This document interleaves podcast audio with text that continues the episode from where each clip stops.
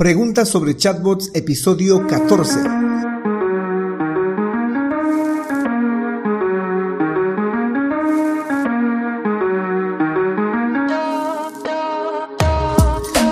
Hola, hola y bienvenidos un lunes más a todos y todas los chatbot users del podcast Super Chatbot podcast en el que vamos a hablar del universo de los chatbots y sus poderes en Internet y redes sociales, además de las novedades, funciones, estrategias y tips de estas pequeñas bestias robotizadas con las que algunos nos ganamos la vida y con las que otros se hacen la vida más fácil. Hoy lunes de preguntas vamos a responder una consulta relacionada con los cobros mensuales que se realizan a los chatbots.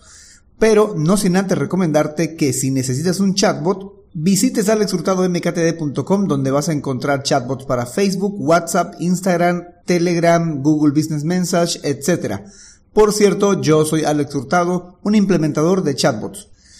Bueno, chatbot users, comencemos. La pregunta de hoy es de Rade, del grupo de Telegram Chatbot 365, un grupo dedicado a los chatbots relacionados con Dialogo Flow, que en este grupo lo han orientado a utilizarlo con Autoresponder y WhatsApp. En fin, Rabe del grupo de Telegram Chatbot 365 pregunta lo siguiente.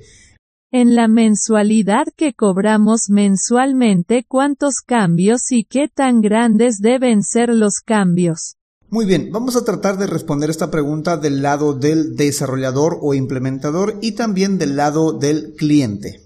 Por el lado del cliente deberíamos de analizar por qué está pagando mensualmente a alguien, adicional a alguien, para gestionarle el chatbot. Primero, debemos aclarar que al chatbot, a la plataforma constructora de chatbot, se le debe de pagar mensualmente, por lo menos si se requiere o si se va a utilizar sus herramientas y funciones premium pero eso es un pago obligatorio. En cambio, pagarle a un desarrollador, a un implementador para que te gestione el chatbot no siempre es obligatorio. Es una decisión del cliente. Es posible que el cliente tenga muy pocos o pobres conocimientos para gestionar el mismo el chatbot. O también es posible que el cliente no tenga tiempo para andar gestionando el chatbot. Y es por eso que ha contratado o ha añadido a, al servicio de chatbots, a la implementación del chatbot, el eh, asesoramiento, el soporte de parte del implementador o desarrollador. Esto al principio es muy buena idea. Es muy bueno que el cliente entienda que su chatbot debe de actualizarse. Pero va a llegar a un punto, que sé yo, unos seis meses, tal vez un año, tal vez menos incluso, en el que la intervención del desarrollador o implementador va a ser muy poca, va a ser mínima, porque los cambios que ha ido realizando en el chatbot son acumulativos y como han sido acumulativos, ya en los siguientes meses no debe de realizarlos. A menos, que hay casos especiales, a menos que el dueño del cliente, el dueño del chatbot, esté constantemente cambiando algunos productos o partes del chatbot y que necesite que alguien los realice. Pero esos son cambios que tienen que ver más con la empresa y con el producto que con el mismo chatbot. Por ello es que digo, ¿no? Que posiblemente a excepción del caso que les acabo de mencionar, el desarrollador o implementador va a tener un buen trabajo y va a, merecer que se le pague durante los seis meses, tal vez los primeros nueve meses. Pero luego de ahí, los cambios que va a realizar o las mejores u optimizaciones que va a realizar el desarrollador o implementador hacia el chatbot van a ser muy pocas. Porque se van acumulando y el chatbot cada vez necesita menos intervención porque lo vamos entrenando, lo vamos haciendo cada vez más inteligente. Y es posible que el cliente se dé cuenta de esto, que al tiempo los cambios que vas a realizar en el chatbot son muy pocos, las intervenciones que vas a realizar en el chatbot van a ser muy pocas. Entonces el cliente va a sentir que está pagando en vano o que ya no va a haber tanta necesidad de pagar y puede terminar cancelando el servicio. Pero eso también va a depender de qué tanto depende de ti el chatbot para su funcionamiento. Es decir, si las conexiones, integraciones, las cuentas asociadas al chatbot también están asociadas al desarrollador o están asociadas al cliente. Eso, bueno, parte de cómo han llegado a realizarse el servicio, cómo lo, acordaron.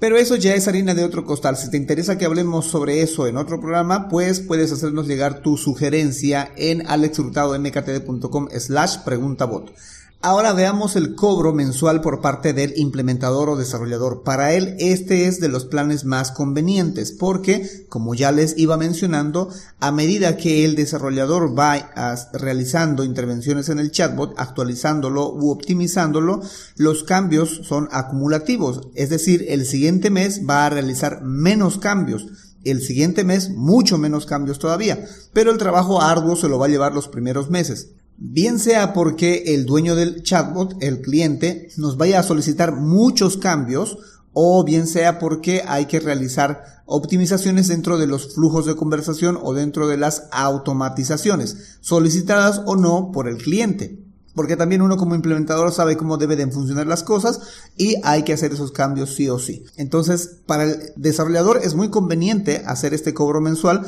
porque eh, así va justificando él su, su trabajo y eh, a medida que va pasando el trabajo es menos, pero va cobrando lo mismo.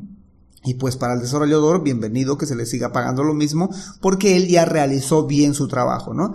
Ahora, en el caso de que estos cambios sean constantemente solicitados por el cliente debido a que el chatbot debe de sufrir estos cambios más por el lado del cliente, de las solicitudes del cliente o del producto o de la empresa, pues el desarrollador tiene que organizarse por lo menos una vez al mes de eh, recibir estos cambios, ¿no?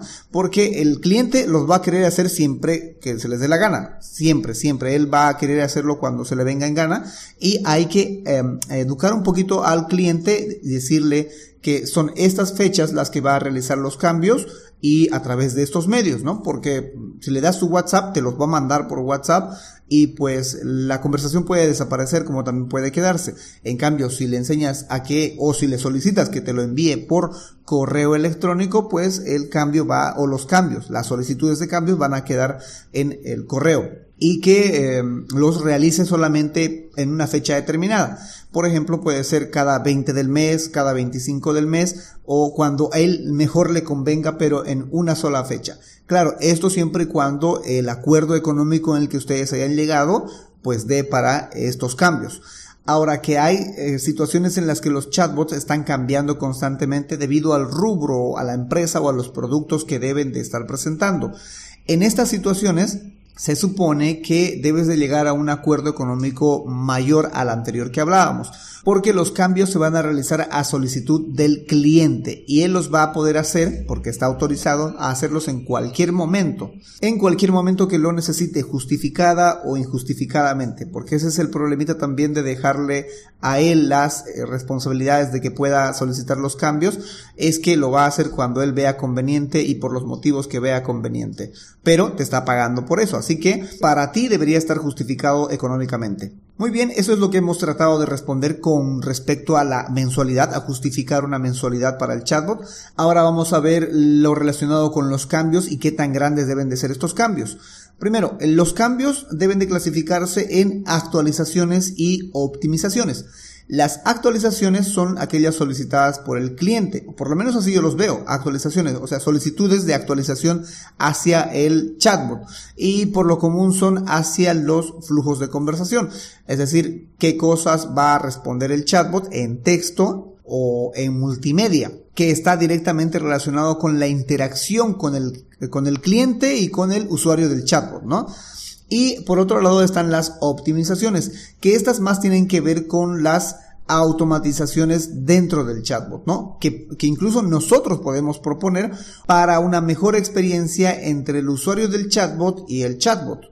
Tomando en cuenta esto de las actualizaciones y optimizaciones y sumándole el hecho de las mensualidades del chatbot, deberíamos de proponer que el cliente nos presente sí o sí una actualización para el chatbot y nosotros presentar una optimización para el chatbot, para que así mensualmente se justifique el servicio y se justifique lo que se nos está pagando.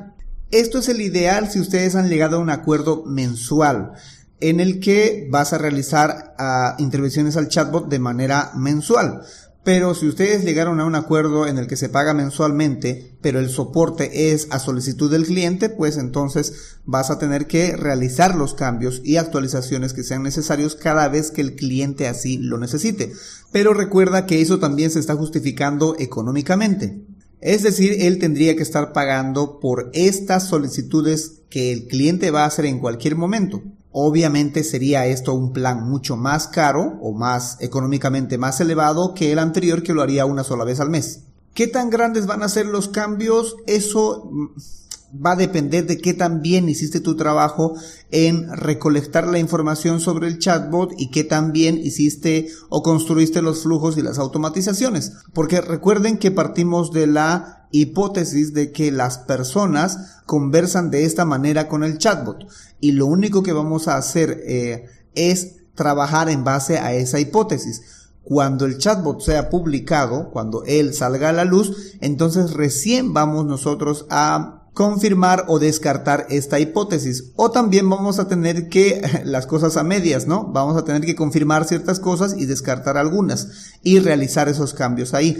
El asunto es que cuando no hicimos muy bien el trabajo de investigación sobre qué va a preguntar el usuario o qué cosas necesita resolver el usuario, pues es ahí cuando vamos a toparnos con grandes cambios. Porque cuando el chatbot sea publicado, con la base que le hayamos programado para que responda, si no hemos realizado o no hemos abarcado todas las preguntas, pues los usuarios van a venir a preguntar esas cosas y pues van a necesitarse muchas, muchos cambios en los flujos de conversación como también posiblemente en los flujos de automatizaciones.